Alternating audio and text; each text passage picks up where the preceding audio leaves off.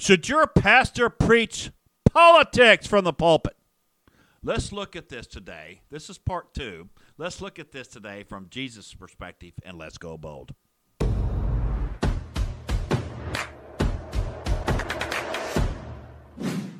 I'm Scott Patton. Thank you all for joining us today for the Go Bold podcast. Please consider hitting that like, subscribe, and share button on our YouTube channel. Also, we'd appreciate it if you would like and follow our Facebook page at the Go Bold Network. And finally, check out our website at the GoBoldNetwork.net. That is the GoBoldNetwork.net. You know, the greatest strategic danger to the lost are silent and timid Christians. We're going to call out the persecution and deceptions of Christians in all forms and we will be bold and we're going to stand up for King Jesus against the cancel and the Marxist cultures we see it today. Now, to a top story. Now, should your pastor preach politics from the pulpit? This is our second in our series that we're doing on uh, pulpit in the politics or politics in the pulpit, however you look at it. And this is our mini series. And the last time we looked at, an often uh, and com- uh, controversial and confusing set of scriptures in Romans 13, 1 through 7, and how many secularist politicians and and elite liberal Christians like to use to beat people into submission to succumb to their political beliefs. And a lot of times people would use what Paul wrote in Romans 13, and we we discussed that, and, and we also looked at we examined this from an old Testament perspective. But today, we're going to analyze this through the the greatest preacher of all time, and that's Jesus Christ. And I want us to start with this premise. I want to start with this premise up front. First, Jesus was I just want everybody to remember this before we even get into this this whole idea because what happens a lot of times is people will say, well, Jesus never talked about it, any politics or any of that nonsense in the pulpit. Okay. I want you to understand this. I want you to understand this premise. First, Jesus was killed by Roman soldiers. He was sentenced to death by none other than Pontius Pilate. Oh, yeah, he wasn't religious leader. He was the he was the governor. He was a Roman governor. So this whole idea that Jesus never spoke out against the politics of the day or the government when it violated God's law, that is absolute nonsense and it's foolish to believe that he didn't do it otherwise. Jesus spoke truth to power in the pulpit, especially when it was a violation of God's law. Now, he didn't like advocate for a particular politician. He didn't advocate for tax laws or or different things like that not new taxes, not new roads, or the, he didn't he didn't he didn't fight against he wasn't an antagonist against daily governance. No. But issues that affected his flock as a shepherd, I'm going to tell you, Jesus spoke out about, and he spoke out loud and clear. I want you guys to remember this other premise right now. Jesus Christ was not crucified for what he did, he was crucified for what he said. Can I get an amen in the comment section on that one? Jesus, I want you guys to remember, was a preaching machine. I can't wait to get up in heaven someday and just watch those sermons. Man, they were I bet they were just and, and see, here's here's here's the problem. We we, we tend to think that Jesus uh, was this little meek and mild manner, kumbaya, popular pants preacher in the pulpit with fog on his stage and popcorn machines. No, uh uh-uh. uh that wasn't Jesus. Man, he was a preaching machine.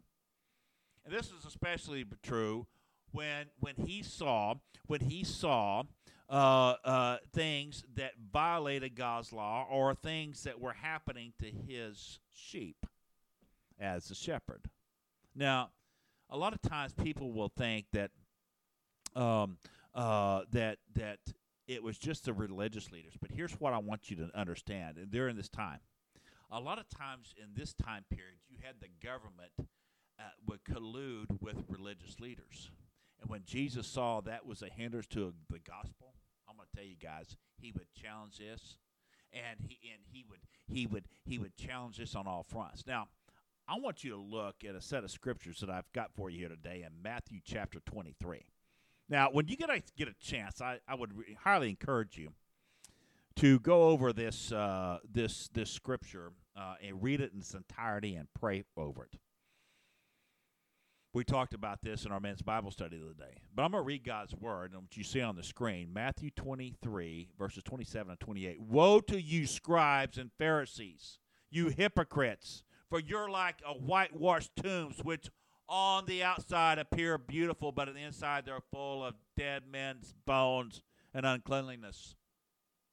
You too outwardly appear righteous to people, but inwardly you are full of hypocrisy and lawlessness.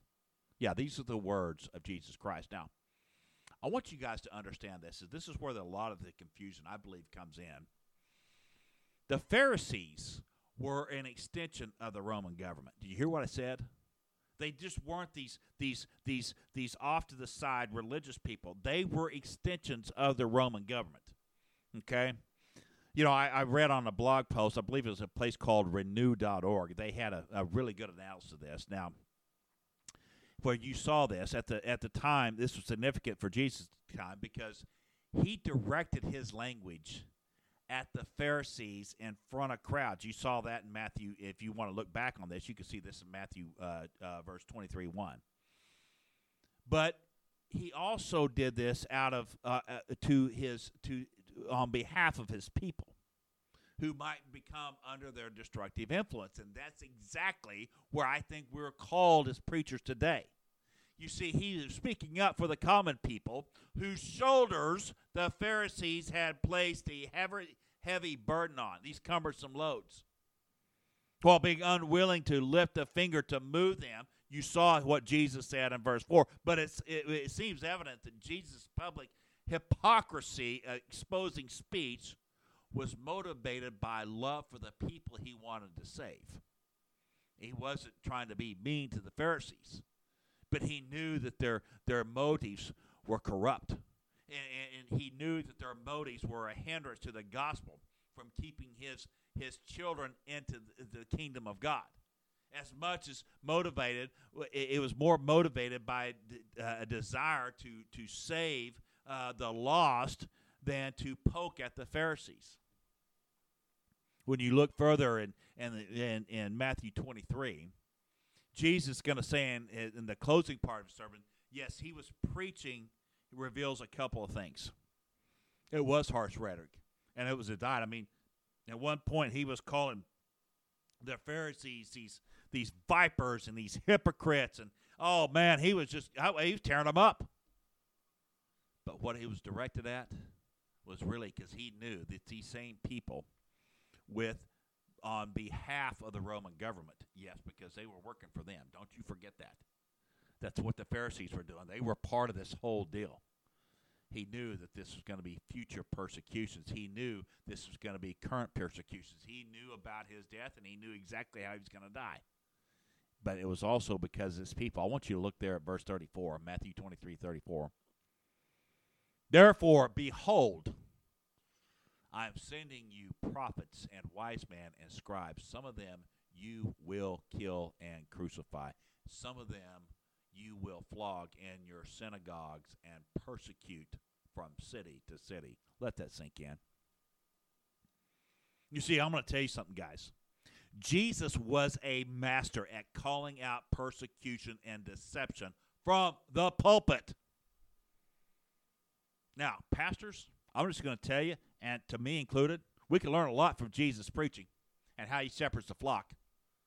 Because this is what we're not doing right now. When we're seeing things that are wrong in God's law and our society today, when we see these things that are wrong, I'm not saying do anything violent. I'm not saying break the law, but I am saying when you're in the pulpit, you need to have the guts to speak about it.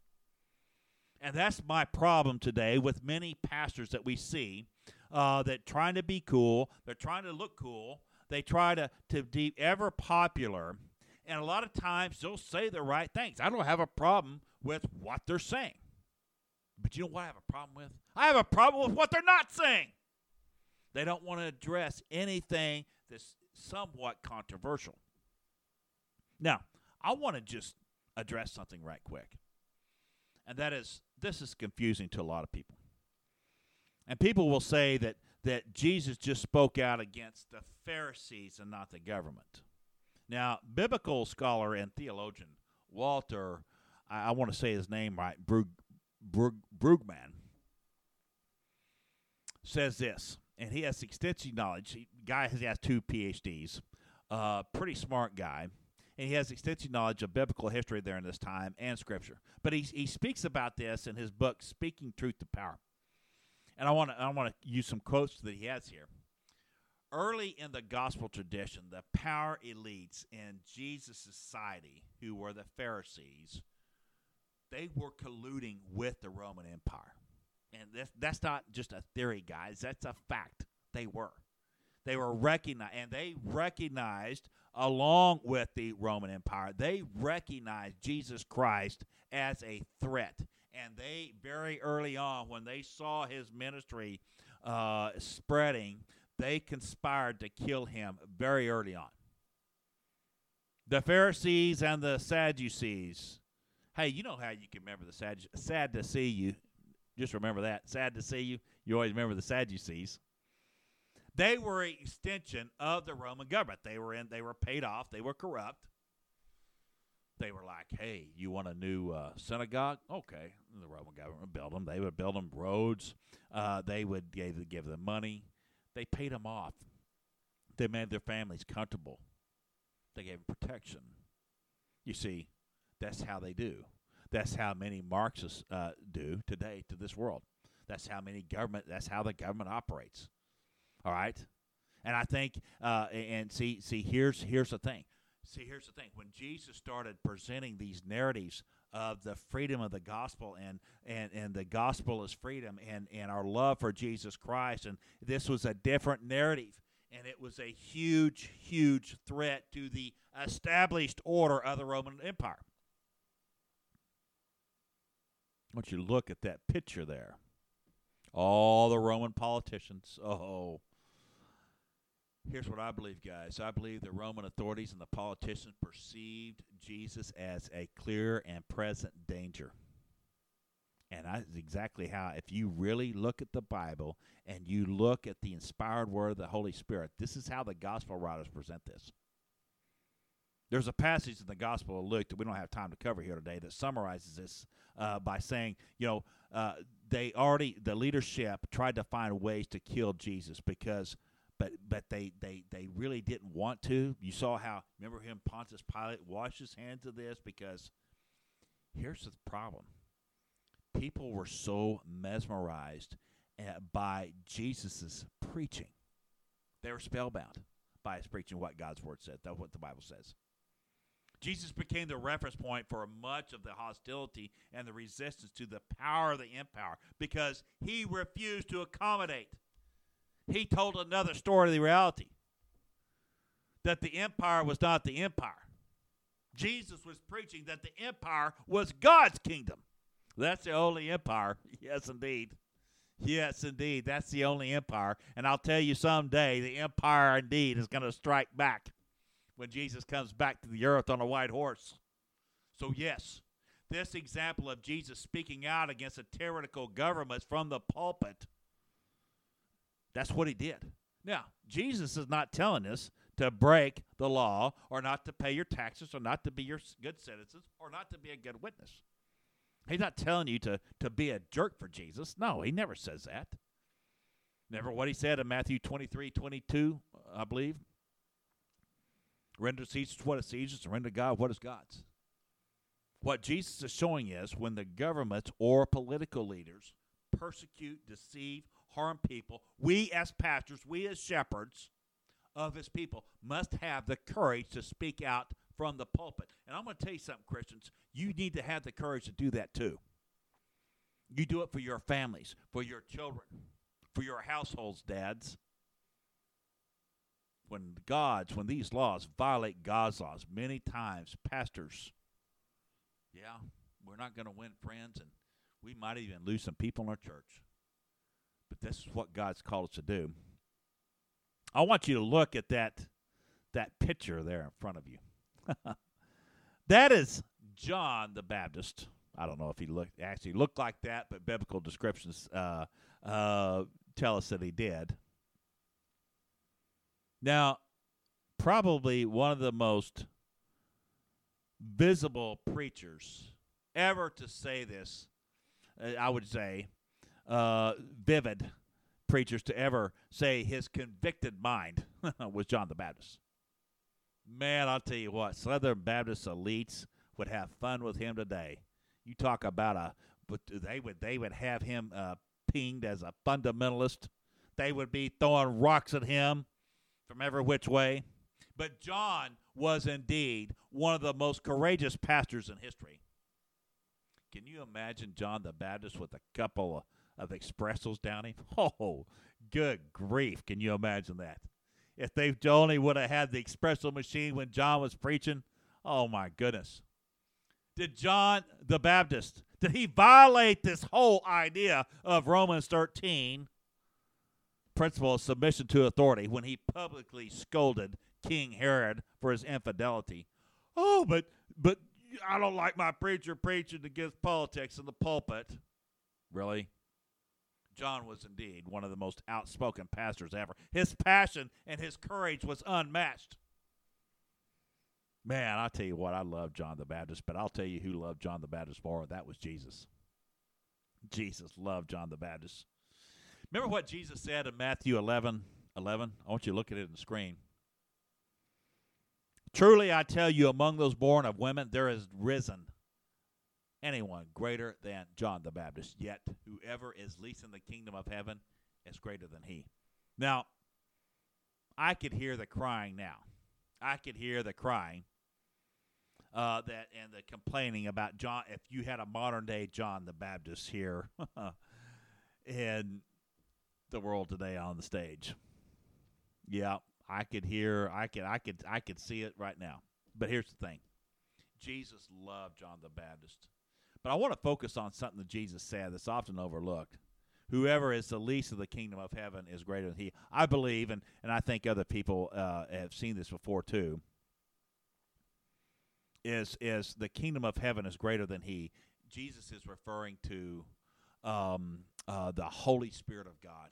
And before you, you know, before you know this, this uh, John the Baptist was here on the earth preaching before Pentecost, before the Holy Spirit of God came down and descended upon all His people what what Jesus is saying here, uh, you and the least in the kingdom right now can have the conviction of John the Baptist because you now have the power of the Holy Spirit. And the power of the Holy Spirit gives you conviction. It gives you the courage, yes, to speak out against tyranny and justice. Now, how do you square that? How do you square that again with Romans 13? I want to go back to Romans 13, and we did that in the previous podcast let's look at that here from a theological perspective. And I'm going to remind you what is said in God's word here let everyone be subject to the governing authorities, for there is no authority except which God has established. The authorities that exist have been established by God. Yes, that same, same uh, one, the Apostle Paul. Yes, Paul is saying that the authority is with God the kingdom of God. Period.